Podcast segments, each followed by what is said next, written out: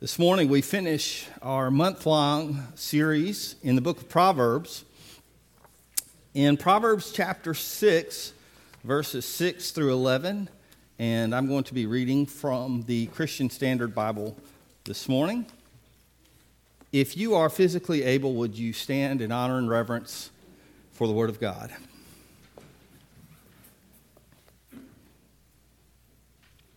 Proverbs 6, beginning in verse 6. Go to the ant, you slacker. Observe its ways and become wise. Without leader, administrator, or ruler, it prepares its provisions in summer. It gathers its food during harvest. How long will you stay in bed, you slacker? When will you get up from your sleep? A little sleep, a little slumber, a little folding of the arms to rest, and your poverty will come like a robber and your need like a bandit. Let's pray. Heavenly Father, we come to you and we praise you because you teach us how to live. In your word, Father, you have the wisdom we need for life to walk in the ways of life. And Lord, I pray from uh, this passage this morning that everyone in here, from the youngest child to the oldest adult, that we would all um, just absorb a little bit more of your wisdom and your ways. God, we pray and we ask all these things in Jesus' name. Amen. You can be seated.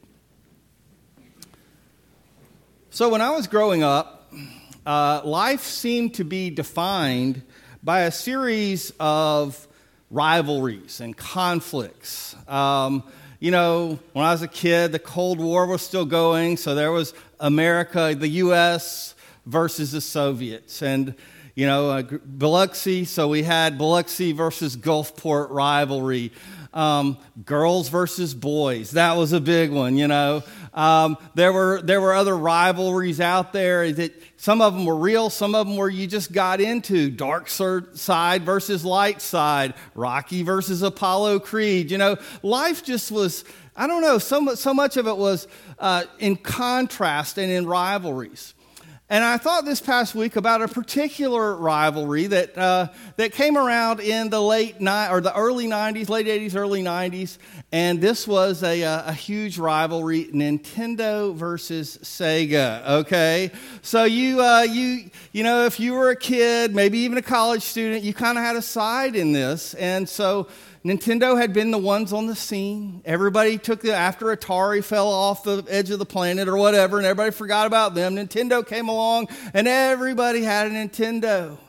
But then Sega came along, and Sega wanted to make out how much better they were and how different they were. And so they defined themselves. And here was their slogan Genesis does what Nintendo don't. Okay, you got you get how they, what they did there. You see that what Nintendo doesn't. They said Genesis does what Nintendo don't, and so they they like to advertise. Hey, you know what? In those games, Nintendo it's for little kids, and so and they don't have all the stuff we do. Look, they even had a Michael Jackson game. You see right there. They thought that they were better than Nintendo because Nintendo had Tecmo Bowl. Well, they had Joe Montana football, and you know Nintendo might have had some bases loaded or something. They had Cal Ripken.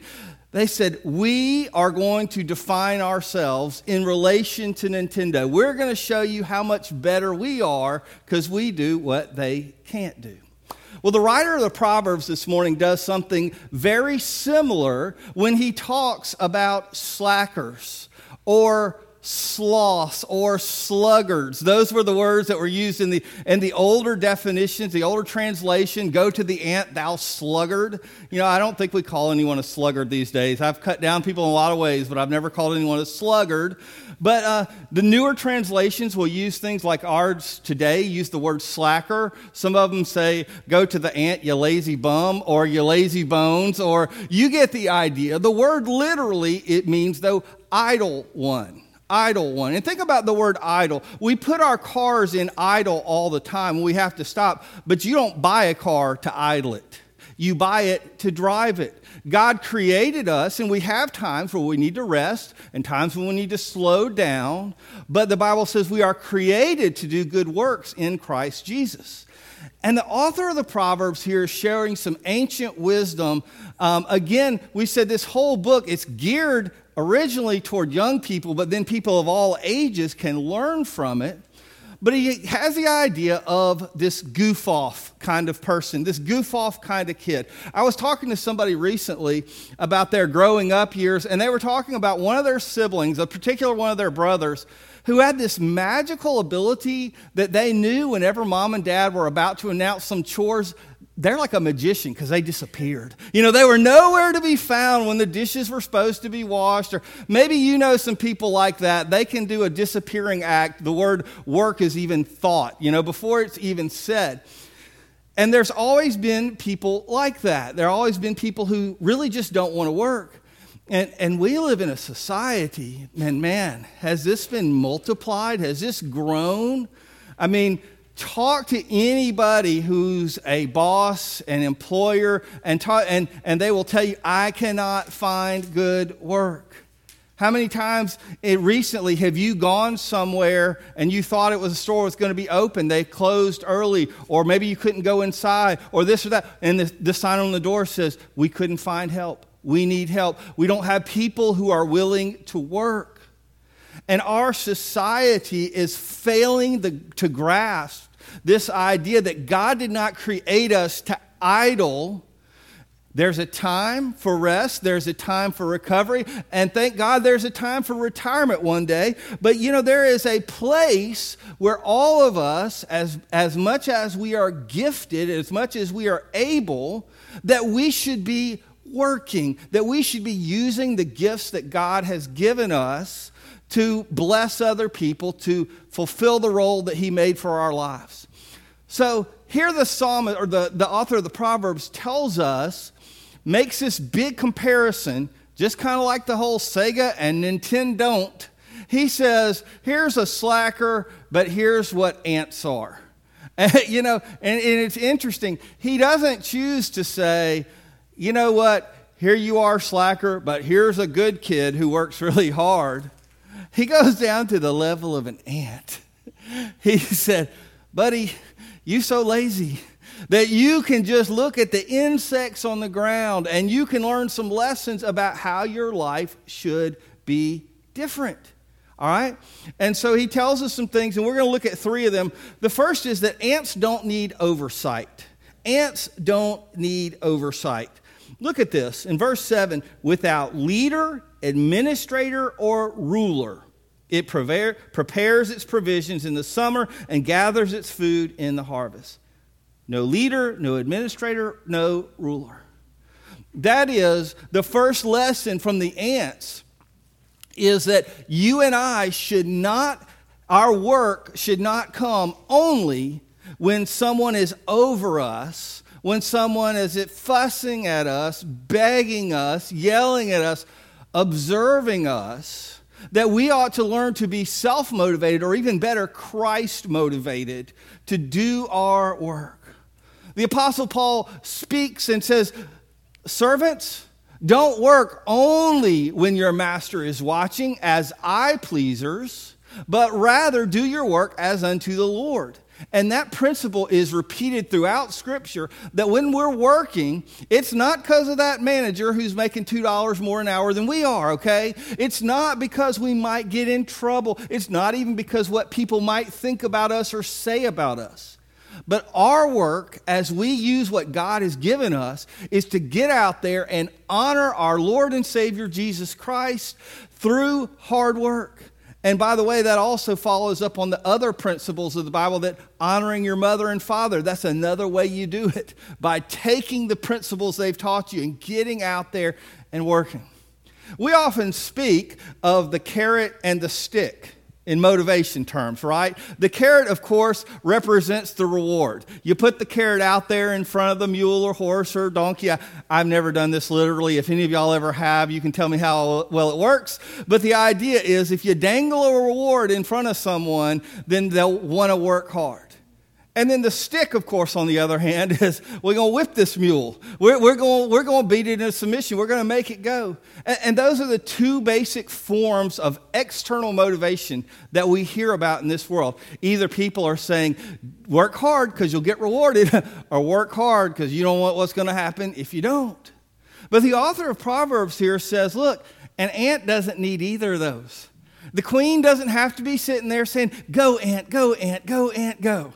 It doesn't need a cheerleader constantly. It doesn't need a slave driver constantly. But that ant simply does what it's supposed to do. And all of us should seek to have that type of internal motivation that we say, God, we know that you created us. God, you gave us gifts and abilities. And Lord, I want to use what you've given me to honor you. And I'm going to do my work as to you. I'm not going to think about that grumpy boss that I have. I'm not going to think about that coach or that teacher I can't stand. I'm not going to think about that person that drives me nuts. I'm going to think about you because I'm not really doing this stuff for them, God. I'm doing it for you. So, ants don't need the heavy. They don't need oversight. They don't need someone standing right over them to get them to work. And that's the first lesson for us that we become uh, people who are self starters, that we become people who have initiative and choose because of our love for God and honor and reverence for Him. We're going to work hard regardless of what's going on around us. The second lesson that the ants teach us is ants don't make excuses. Ants don't make excuses. Now, this, uh, we're looking at just this one little chapter in Proverbs, or this section in chapter 6, but the lesson about the slackers, the lazy bones, they're all throughout the book. And um, Proverbs 22 gives a great example of, of one of the excuses that slackers would use back in the day. I love this. Proverbs 22 13. The slacker says, There's a lion outside. I'll be killed in the public square. Isn't that great? Have any of y'all ever used that one? I, have never called in with that excuse, but you know, I, I, think there's a principle there that we, the idea is, oh, you know, it, it, rained yesterday. The roads might be too slick. I probably shouldn't get out. Oh, you know, oh, oh it's kind of hot. I'm, I'm going to get around to working when it gets a little bit colder. Oh, it's too cold now. When it, and, and we just think of every possible harm or bad or wrong or anything. And if we try hard enough, we can do just like this ancient slacker and we can get ourselves afraid and worried and we convince ourselves that, hey, you know, I really shouldn't work. I really am a hard worker at heart, but there's this, this, and this, and, and that's why I'm not going after it. And you know, the interesting thing about slackers is they end up getting convinced in their mind that they're not really on the wrong path, it's everybody else. Because listen to this, and um, you go over to Proverbs chapter 26. Proverbs 26 16. And listen what he says here about them and their attitudes. It says, In his own eyes, a slacker is wiser than seven who can answer sensibly. In other words, oh you may you may have a good reason why they can work. You may try to help them and say well oh you don't have you know you can't get to work. Here's no i can sell you an old car cheap. Or you know you may have some kind of way that you can help uh, but no i've thought of that. You know and they're going to have some reason why. They're always because why? Because in their minds they're great. How they are sitting in idle is the life for them and they forget that God, as the ultimate maker and manufacturer, did not create us to sit idle, but He created us to go and do the work, the good works, which Ephesians uh, 7, 8, 9, and 10 talks about those good works that we were created in Christ Jesus to do. So we have to, if we're going to be like these ants, we have to learn, I'm going to kind of strip away these excuses.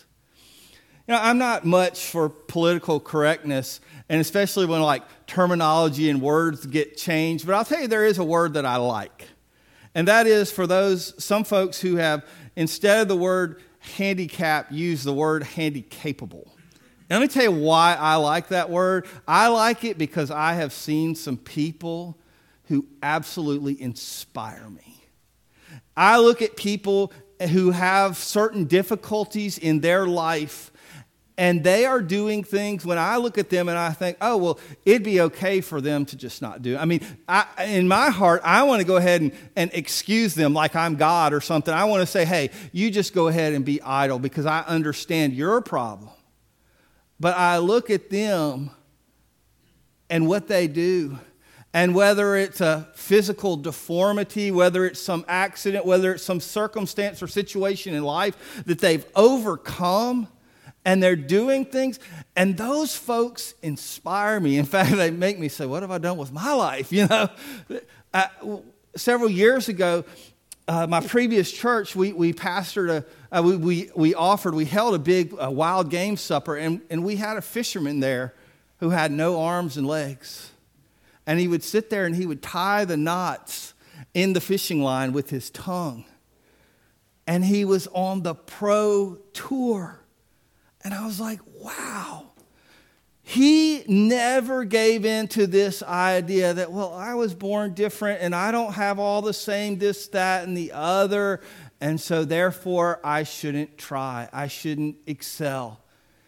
Somehow, I don't know if it was his parents, I don't know if it was revelation from God, I don't know if it was his personality, but this guy persisted and did amazing, amazing things. He never made excuses. And the Proverbs author here, this wisdom writer, says, Ants don't make excuses. So why should you? Ants don't need oversight, ants don't make excuses, and ants don't procrastinate. That's the third and final uh, point today. Ants don't procrastinate. Now, I'm going to tell you, my own toes are hurting a little bit right now because there's times when I tell myself, yeah, I'm going to do that. And you know what, what's interesting? Sometimes that's almost as good as checking it off the list. Like, I haven't done it, but I've said I'm to do it. So it's to happen.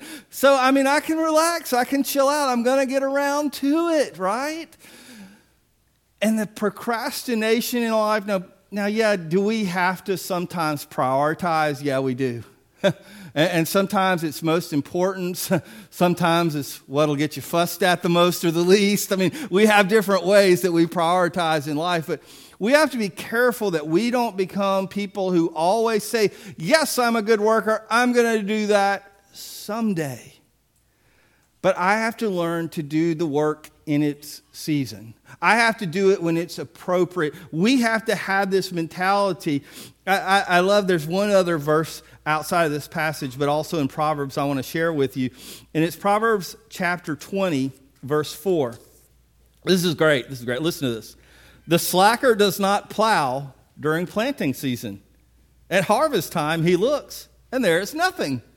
And isn't that amazing? This guy is sitting here, everybody's out there, everybody else is out there with their with their pulling their mule, planting their seeds, doing whatever, and he's all He's like, those losers. What are they doing? This is a beautiful weather. This is the great time of the year to relax. I don't know why they're doing that. I'll worry about food when it comes harvest time. That's when you really have to get out there and work. And he shows up and he hears around, you know, oh, it's harvest time. Let me go out to my field and see. Someone has stolen all my food. It's gone. How do I not have a crop? Because he always thought, oh, it, will be there. It's going to happen somehow. Like there's just some kind of magical out. Well, I'll tell you, if there's one principle that the Bible uses over and over and over that is both a physical principle and a spiritual principle, that is, what you sow, that you will also reap. We don't reap a harvest unless we plant it unless we sow it. And you and I have to understand that there's seasons of life. There are times when, you know, you just, it doesn't matter that you intended to do it or you got around to do it. I mean, how many times have someone given you a coupon? And you've gotten excited. You're going to use that coupon. You stuck it in the coupon drawer, maybe, or whatever. And then you find you forgot about it, and then you find this is a great coupon. Oh, expired 2019. Okay, you know there are there are windows of opportunity in our life, and if we don't strike while the iron's hot, we've missed them. the ant teaches us that it's not just good enough to say, Yes, I'll work hard one day, but we have to have this point that we say, I'm going to choose to, to work hard in the right time when it's needed.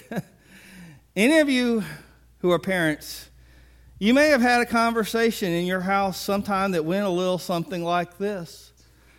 Hello, random child. I would like you to do such and such random chore. And the response might come back, now? and your response can't be said in church. No, I mean, you usually like, yes, now. I wasn't just saying this.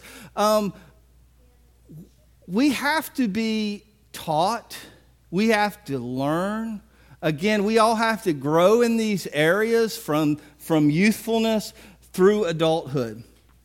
So let's go back. Uh, let's go back since I enjoyed so much geeking out about ancient video games. Let's go back to the whole uh, Nintendo and Genesis thing one more time. Well, that Genesis, Sega Genesis came in about 30 years ago, but you know what?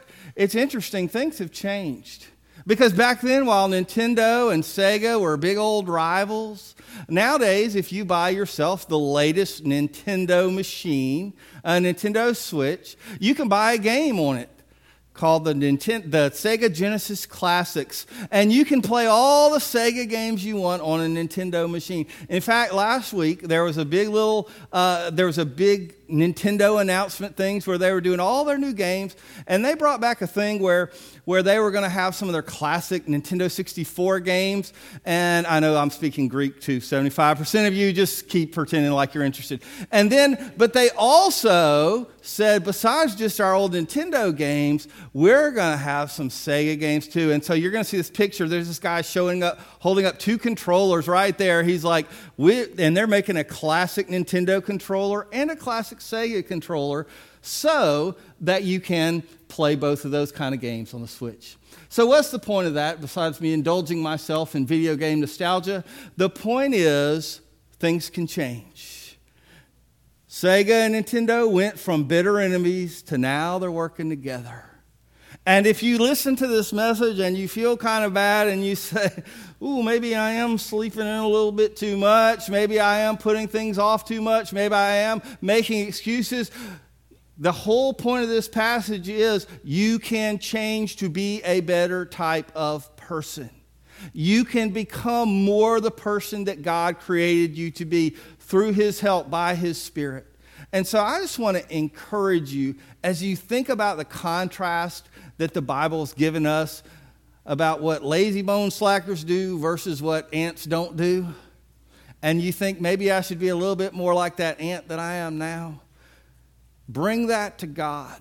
Allow Him to change you, to get your thinking right, and your praying right, and your behaving will follow. And you can be that kind of person that brings honor and glory to God, not through idleness, but through doing all that you do to the glory of God. Bow with me, please. Heavenly Father, we thank you and we praise you that we are fearfully and wonderfully made. None of us are lemons. None of us are rejects. None of us have recalls placed upon us. God, everything about us, you knew ahead of time. You knew us in our mother's womb. You love us. You created us. You gave us different abilities. And Father, you have a purpose for each and every one of us. And today, Lord, you're calling on us to honor you through our work. Lord God, just as we should never dishonor you by taking your name in vain or breaking any of the Ten Commandments or anything like that, Lord God, there should never be someone who looks at Christians and says, that's a lazy bunch of folks.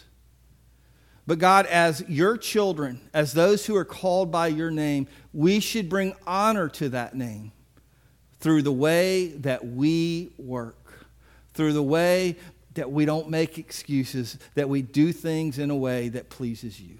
God, help us to have that type of tendency and that type of life and that type of work ethic.